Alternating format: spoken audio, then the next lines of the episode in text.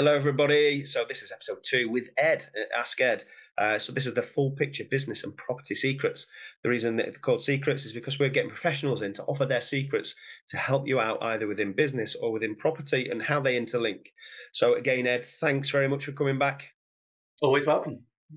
Appreciate it. In the last episode, if you've not listened to it, Ed breaks down what is an EPC, uh, but also the best hacks and how you can make sure that you're going to make, um, well, the most cost efficient ways of, of, improving your EPC. And it's important because it'll increase the value of your home, uh, make it more sellable. Um, but also, then, if you're a landlord, you're meeting the correct uh, legislation which is coming out and get the best finance. Mm-hmm. In this next one, though, we're going to help you out with grants. So, this one is all about grants and how you can find grants and also talk about who who's eligible for them and who's not eligible for them.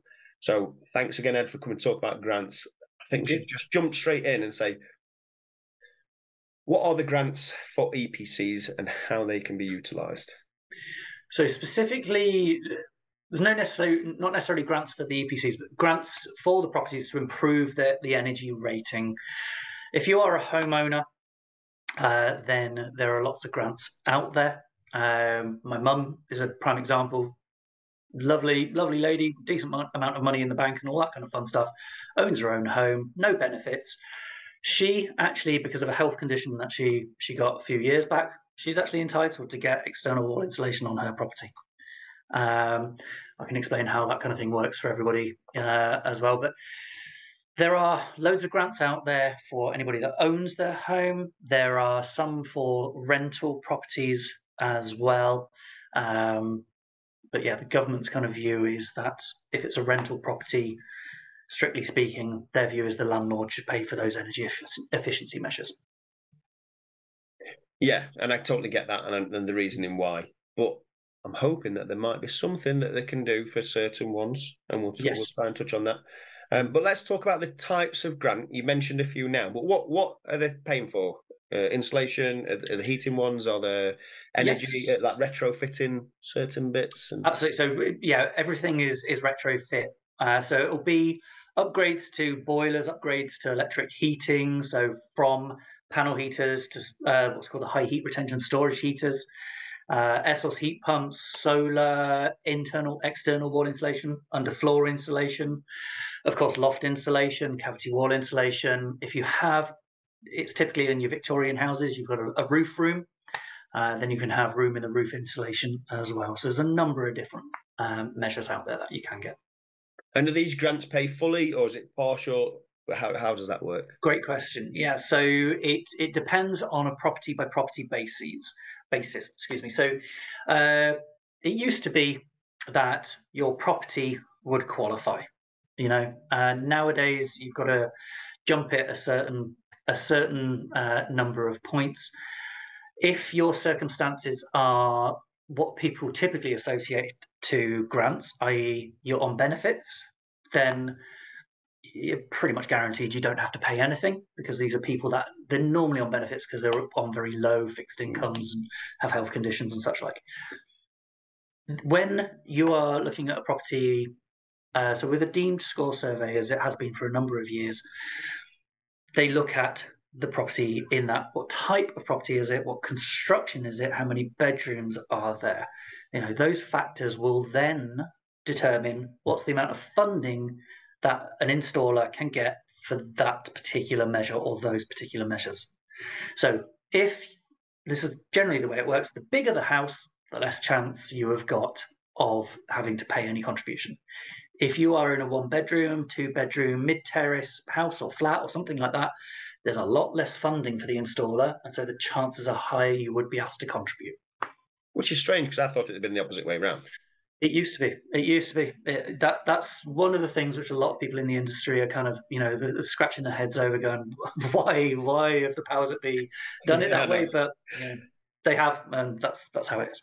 Well, that's the government for us. exactly. Uh, nothing we can do about it, and nothing Ed can do about it, apart from he can give you the best advice ever. Yeah. Uh, so when we're talking about these grants, how do how do people find these grants? Okay, most common way is people will typically nowadays do a Google search. What they will find in that is they will have all these companies, you know, that oh fill out your details here, and then they'll be flooded with phone calls. The a lot of those people you're speaking to are just marketing companies. They will say we are such and such energy, such and such a company. They might tell you they are the installer. It's very rarely true. Okay. Um, so just be mindful of that. So my advice would be, I mean, I know I'm slightly biased in this. You can, of course, come to me. I I work with a number of installers and have done for a long time, and I know great great firms that do great work. You know, which I have actually sent family, you know, sent to my family's homes and things like that. So these are good people that do great work and look after their customers as well. Um, so, but you can just do a general search. But uh, if you are going to do that, if that's your choice, my recommendation is this you ensure that you're speaking direct to the installer. So, if you want to do a Google search, just make sure that you are speaking to the company that is actually going to do the installation. You are not speaking to X, Y, and Z marketing company um, because you're there's just another step in an unnecessary step as well in, in the process. Great tip. What a mm. great tip that is. Uh, but I would also say speak to Ed. um, I appreciate that. I know he's my friend, but yeah, Ed Ed knows his stuff, uh, which we're going to go on to. Um, in fact, we could talk about it a bit now, but we, yeah. in one of the later episodes, we're going to be talking about Ed and who who is Ed. Um, but you used to work for these grant companies as well, didn't you? I did. I did. It was. Uh, I, I, used to be a salesman. The last thing I was selling was solar panels, and got a great passion for for solar panels and all their great benefits. This was back when the feed-in tariff, you know, was was at its highest, and you know, life was good. Um, so great passion for that. And then I just took a, a, a sort of a, a detour. Uh, lost a little bit of love for the sale sales side of things when uh, it was like they were trying to make it more like a double glazing sales thing, and that's really not what I want to associate myself with. Yeah. Um, so I got into the surveying side of things. Well, although I should say actually initially I started door to door to say, hey, do you want free cavity wall and loft insulation? And at that time I worked with an agency, so this is where I got very first-hand experience of just how terrible the agencies and these middle people can be and how they can screw things up and mess customers around. So I did that initially, wised up as we do as we go through life, and then started working directly with installers. Um, built a fantastic uh, reputation and relationship with these installers, um, and then realised at that time a part of the process where the grants were you would have an assessment done as okay yes you need cavity wall or loft insulation. And so there would be my stage if you like. And then after that i was then paying for somebody to do an epc so I thought, why am I doing that? Why, you know, a little bit of greed. I was thinking, why do I not just train and then I can do in that one time with the customer, with the homeowner, with the tenant. I can do everything. I can do the my assessment, the EPC, can do all of that, and then I'm just passing it on as what they call a works ready order to the installer. So then there's two stages. There would have been me doing my thing, and then the next thing is the installer saying, "Hey, can we come along on such and such a date to do the installation?" And that was it. So that's how things have been for a good long while now. Yeah, that's good, and that's why I love that story. And I thought it just important to get it out there that you know both sides of things, and you've seen the good, bad, and the ugly, um, and that's why you do what you do now rather than what yeah. you did in the past. So, Brill, a bit of a detour to to the questions I've got, um, but getting back on track because again, I want to keep this short, sharp, and sweet for the people that are listening to make sure that they gain as much from this uh, as possible. So, we talked about how to find them and then it's like, how? Uh, what's the scope, and how do then people apply? And when I say scope, I'm talking the eligibility of it. And I know we've touched on it a little bit, but who's eligible, who's not eligible? Um, All right. The homeowner versus the rental market, um, okay. and that's because it can be a bit of a minefield, and some people think they can get it, and they start factoring things in when they yeah. can't get them. So there's so homeowners. Um, if I start with them just initially, so homeowners you if you've got some form of benefit, it's pretty much green light. You're you know you, you've got it. Okay, because of whatever the reason that you have the benefit, the disability, or whatever it may be. Um, so there's that. If that is not the case, which I touched upon uh, with my mother, okay, my mum does not claim any benefits whatsoever. This is, you know, as I say, she's done very well for herself in life, but she had a health condition or has a health condition. Um, so if you have any mental health, cardiovascular or respiratory, hers was a, a cardiovascular uh, thing. Because of that, and because of her age being 76 years old, and because it happens that she's not a multimillionaire, then because of that, she is innate, uh, you know, entitled to get At her property, she could get external wall insulation, underfloor insulation. If she wanted, she'd get a replacement boiler. Um, she only, you know, she only wants to go with the external wall insulation, so that's going through the process now. And then onto the social market, which is just social uh, landlords. They will do things themselves, so they could be workers. You know, they, these people could work. They might actually earn okay, but it could still be covered through, uh, you know, because they're a social tenant. It's it's dealt with separately. Mm-hmm. If we go on to the rental market, it's a lot more limited. I, have touched upon um, already that the the general view from the government is that you know it's the landlord's responsibility rather than for many years prior to that everybody you know landlords were getting many many improvements to their properties for free with no contributions.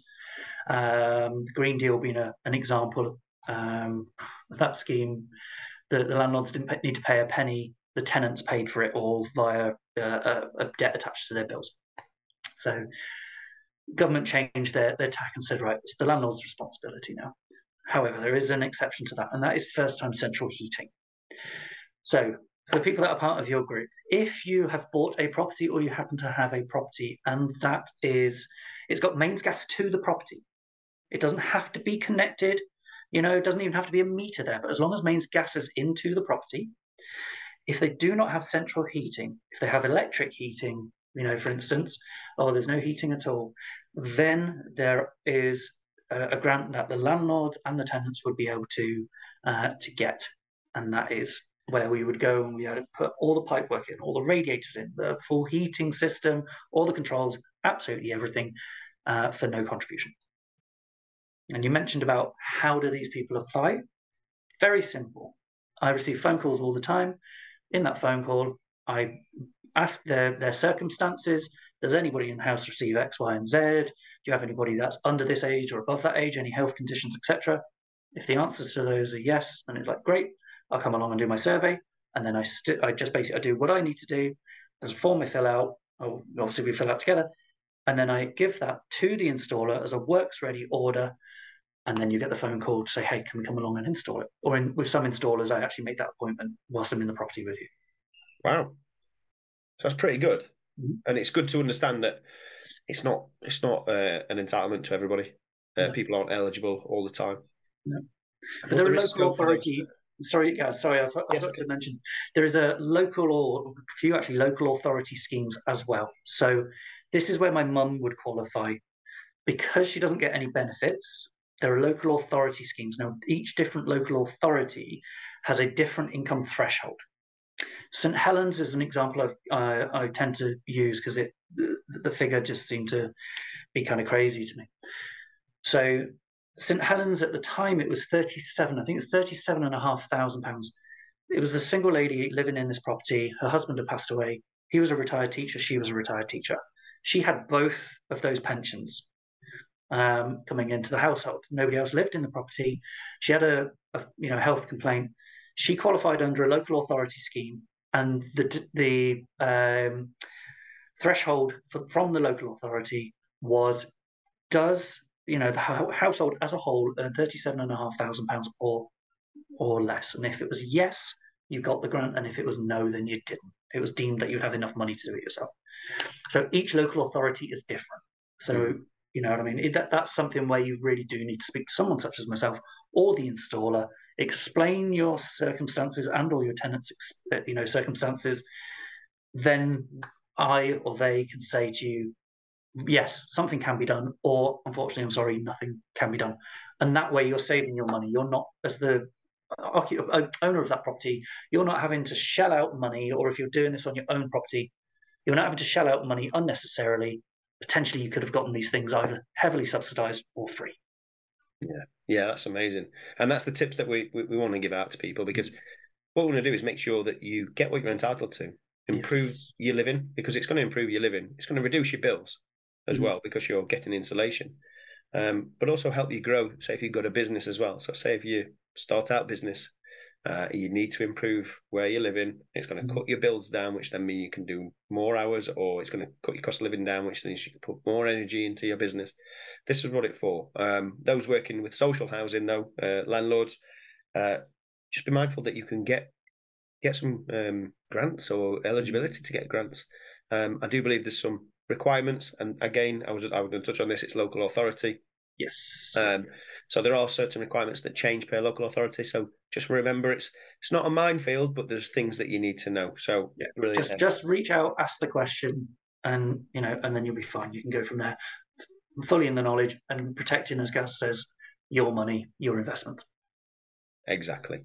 So thanks again, Ed. Uh, we'll cut this one um, and keep it short, sharp, and sweet because we've got lots more to add over the next few episodes uh, to keep people safe. And I want to make sure that we're keeping them engaged, which I know they will be because you're offering amazing advice. Um, but I want to make sure that they get all the value that they can. But appreciated, Ed. Thanks very much for coming. Again, how can they find you? Uh, so give me a call on 07725 335 436. Email ed at ask-ed ask-ed.co.uk or the website is ask-ed.co.uk. Amazing. Thank you. Appreciate your time. Uh, you. Everyone, Ed's given this time for free uh, just to come out and help you all come along. So thanks. Really appreciate it. Awesome. Thank you.